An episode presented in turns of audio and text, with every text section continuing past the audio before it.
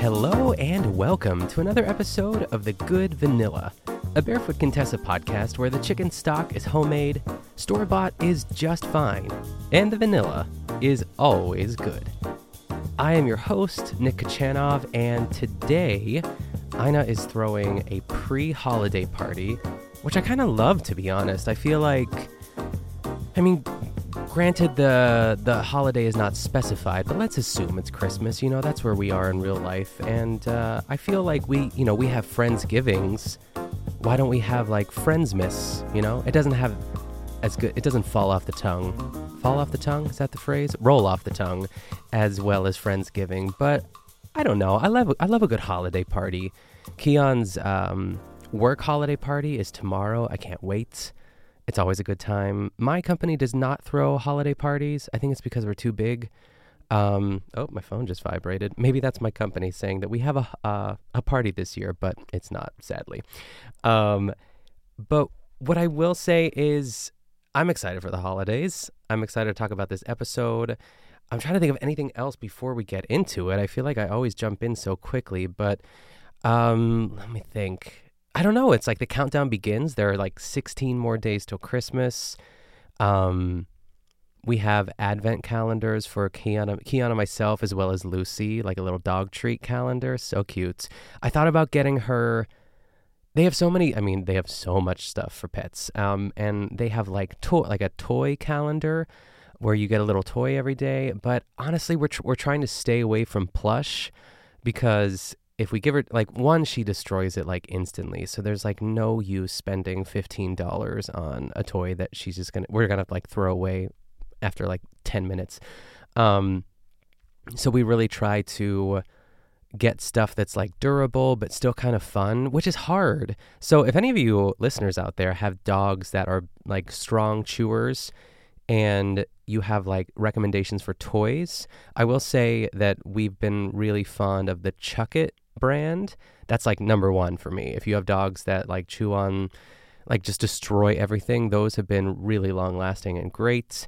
And we also subscribe to a monthly like toy slash treat subscription called Bullymake, uh, which I feel like I found on TikTok or something. And I'm sure there are others that are like that. But um, let me know because Lucy needs some Christmas presents. As long as she's good, she's been pretty naughty lately. So, you know, but she's a puppy and it's her first Christmas with us. So, of course, we're going to spoil her. But I think that's pretty much it. Christmas shopping is going well.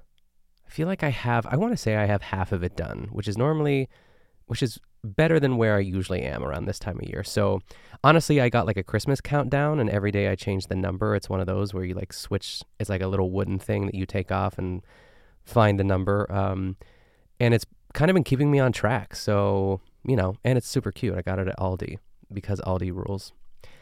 Oh my gosh, I forgot to tell you. Speaking of Aldi, this is perfect. This is not even planned. Sometimes I even surprise myself with these segues. But um, I promised you all last week that I would follow up on the tortillas, the mystery tortillas, and I am happy to report that they are back.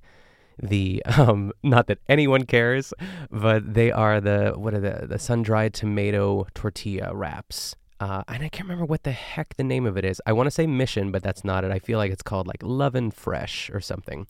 So all is well. I'm happy to report they're back, and um, it's a Christmas miracle, really. All right, let's get into this episode.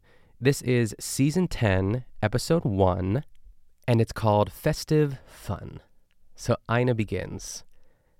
It's the holidays, and I have two reasons to celebrate. First, my friends are coming for a party. That always makes me happy. And second, it's the first party that we're having in the new barn that we built next to our house. It's going to be so much fun. I'm making a luxurious seafood gratin with lobster, halibut, and shrimp in a delicious saffron sauce. Then, for dessert, a creamy pumpkin mousse. Afterwards, I'm serving spicy mulled wine and holiday s'mores filled with Oh, wait, yeah. Holiday s'mores filled with French chocolate bark, all enjoyed around the fire pit in my new garden. So this is a this is an episode with a lot of firsts here. I will say once we finally get to like the new barn, no one mentions it. No one says like, "Oh, I know, I love the new barn," but you know, she says it at the top of the episode just just as a reminder. Okay, so first up is the pumpkin mousse, which sounds delicious. Ina starts by saying, Around the holidays, everybody goes crazy getting ready for it. Everyone gets so crazy getting ready for it that we really do forget to have fun. Amen, Ina. I mean, I feel like everything is just like there's so much pressure for like the day of, especially if you have kids or you know fur babies or whoever you're uh, you know you're looking to make Christmas special for. Um, it's I, I feel often too that like my favorite time of year is the Christmas season, if that makes sense, which is why I'm team, you know, put up your decorations as soon as possible because I do love in the evening just like putting on the tree, sitting there with a glass of wine and just like, you know, taking it in. So I do agree with you, Ina. This is what I'm saying, I guess.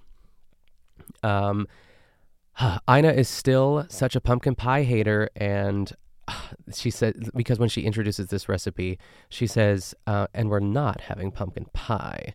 I just don't like her tone, you know.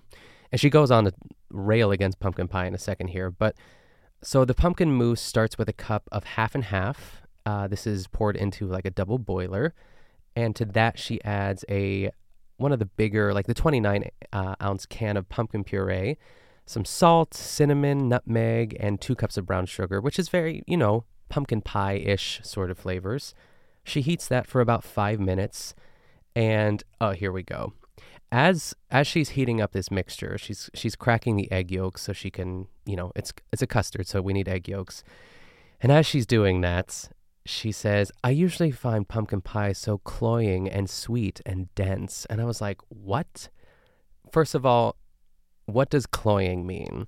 So I looked it up. I looked up the definition of cloying, and it is the definition of cloying for anyone who's wondering is excessively sweet, rich, or sentimental, especially to a disgusting or sickening degree. She really hates pumpkin pie. I if I ever meet her, if I ever am blessed with the opportunity to have a conversation with Ina Garten, I think I'd I think I'd have to bring this up. Um, and maybe she would cave and be like, I like it sometimes, but I've never seen her make it, and I could be wrong about this, but um, she hates pumpkin pie. Cloying. I challenge everyone to use that. I at Christmas dinner, just like I don't know, I find those mashed potatoes so cloying and dense. Um, I get, but I guess it's sweet, so it'd have to be about a dessert. So I don't know. I kind of here, here's what I'll say. I kind of understand where she's coming from, but with that being said, I love pumpkin pie, and um, I'll never waver. So I don't know, Ina.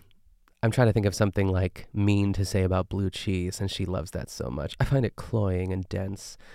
I just find blue cheese disgusting, really. But uh, so there's that. But she, uh, although she hates pumpkin pie, she does love this pumpkin mousse because it's light and flavorful. So next, she puts the yolks into a bowl and adds them to the milk and spice mixture, and then cooks that for a few more minutes to, you know, thicken it up. Uh, and next up is some gelatin, which is basically, you know, she has two packets of gelatin and adds that to some cold water to sort of bloom on the side. And then she smashes up two ripe bananas. I do love this. I love like the idea of like a like a pumpkin banana combo. I lo- I, I mean a pumpkin uh, banana bread would be great. I'm sure there's a recipe somewhere for that with some chocolate chips in it. Ugh, heaven. Um, I lost my train of thought because I got too excited about that, the possibility of that. Uh, where am I? Okay, on the side, she she whips up a batch of homemade whipped cream, of course, using some of the good vanilla and some sugar. And she says some half of it will go into the mousse to give it that light texture, and some will go on top. So she folds the whipped cream into the pumpkin mixture, uh, and then pours it into a mold, which is sort of like it's like an oversized ramekin is like the best way that I can describe that.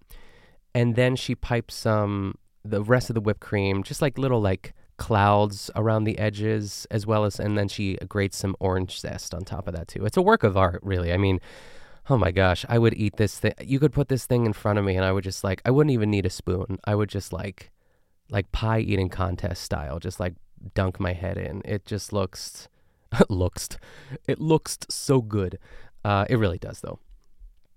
Uh, so while she, she does have to chill the mousse. So while the mousse is chilling, Ina tells us that she's going to go shopping for some table decorations and to pick up some seafood around town. First stop, of course, is Bridgehampton Florist. Why would you go anywhere else? Uh, and Michael is there. We haven't seen Michael in a while, so I'm I'm excited to see him. It's a very quick trip. Uh, clears him out. Uh. I was going to say Ina and him. Ina clears him out of his stock of evergreens. Uh, it, really is a lot, actually, and I don't. She doesn't even use them all.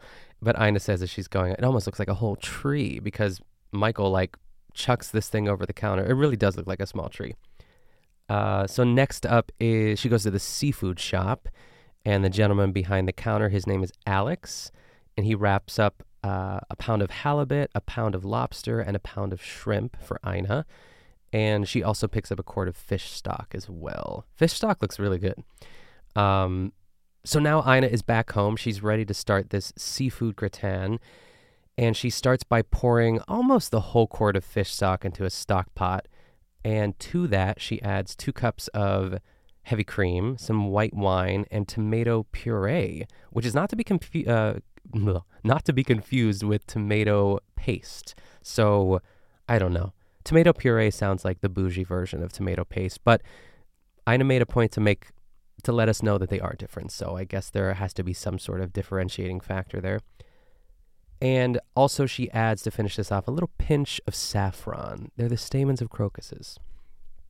So then Ina splits the shrimp in half, uh, which, if that makes sense, like long ways, like along the intestinal tract. I don't know how else to like describe that, but I think you get the picture.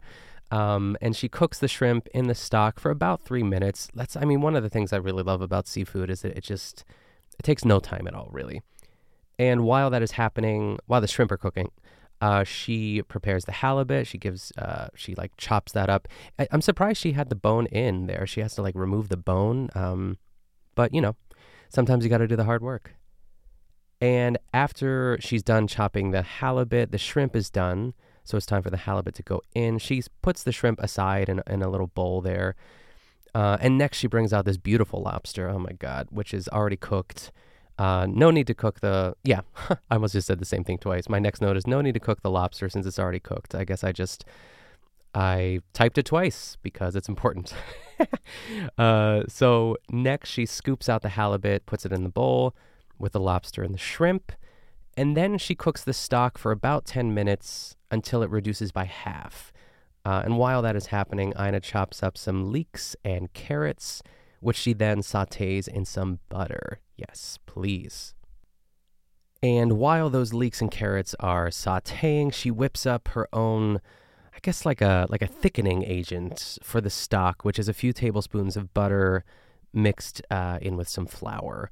So she puts that in the stock, and while that is thickening up, she pours some white wine into the carrots and leeks, and then she mixes up a topping for all of this, which is like a I don't know why I put I meant to put panko breadcrumbs and it autocorrected to panic breadcrumbs. So no panicking here, but panko breadcrumbs, yes.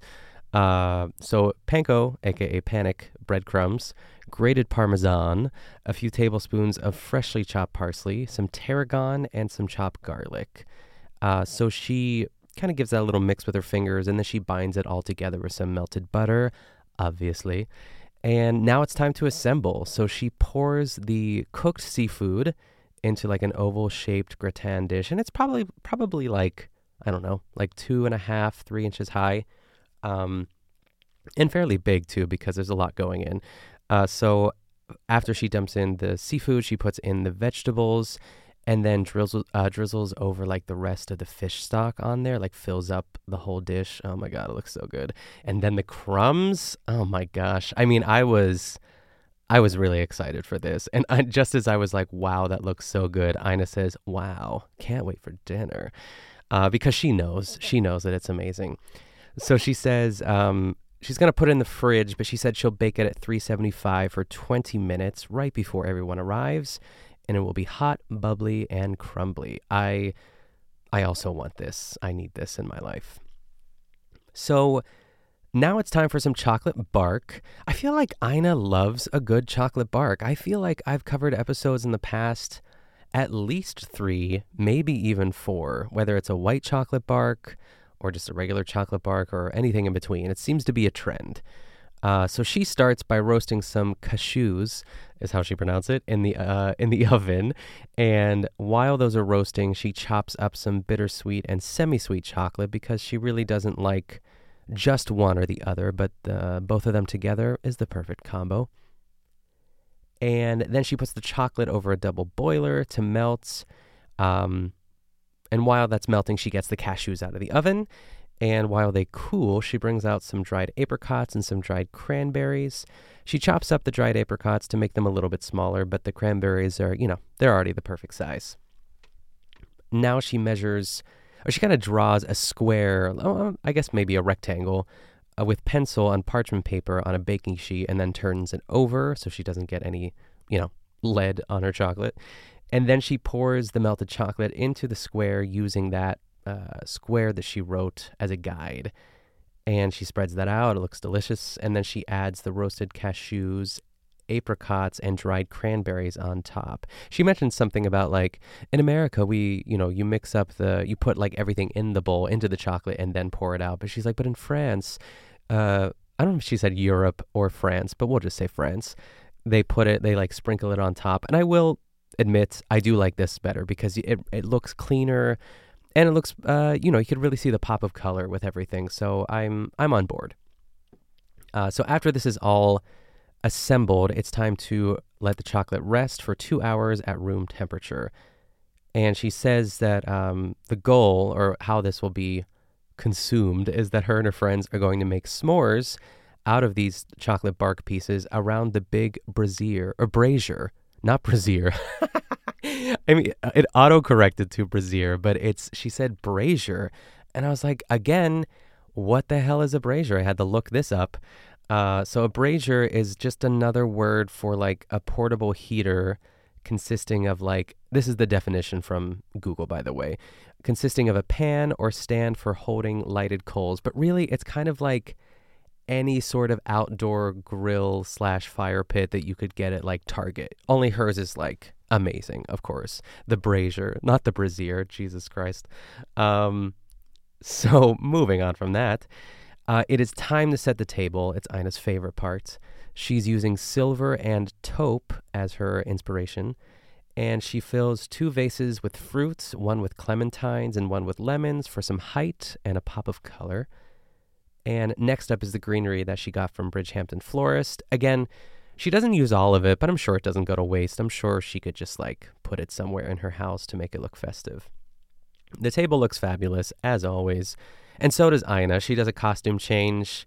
And um, and by costume change, you know, she threw on a white cashmere scarf and some earrings. She kept the same shirt on, but you know, that's my kind of getting ready for a party. Like I'm already like 90% dressed, and then you just throw on a scarf and you know, pour yourself a glass of wine. Only this time it's mulled wine.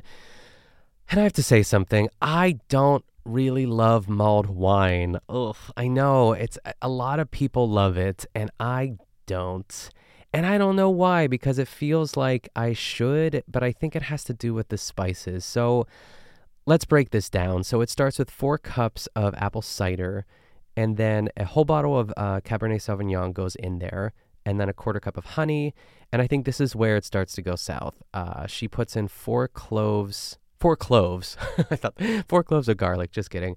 Um, four cloves, and then three star anise, which is like licorice flavored, and then two sticks of cinnamon. I like the cinnamon, and she also adds the juice of one orange. I don't know why. I just feel it's too sweet. I think. I don't know. Um, it's not my favorite. So if you are also a hater of mulled wine, let me know because I feel I feel like every time I'm at, a Christmas party or something, everyone I always feel bad for saying I don't really love mulled wine because it's no it's not it's not anything against them who made it. I just don't really love it and I always feel like I have to take it. You know, it's like it's the polite thing to do, but I'm just like I don't want this. Um but those are my those are my opinions. I don't know what it is. Maybe I just haven't had the right mulled wine, but it's also hot too. Like hot wine freaks me out. I don't know why. So um, there we go. But anyway, the guests have arrived. I don't know who these people are, but Frank is there, uh, which is nice. Uh, he's sort of like the anchor in the group. I, I really didn't recognize any other of these people. Um, so, you know, they're sort of eating and it's delicious. And then Ina interrupts the group. She says that um, she'll meet them outside and that she's got a surprise for them. So outside, Frank is taking the lead and starts the fire while Ina builds this sort of uh, like a tray of all the you know the the s'mores fixins like the graham crackers and um, I think the marshmallows. There has to be marshmallows, right? Yes. I don't know why for some reason I'm blanking. I I don't remember them, but they have to be there. It's not a s'more if you don't have a marshmallow. Um, I will say this as well. I know there's like so many controversial opinions today. Um, I like a s'more. I love everything that goes into a s'more.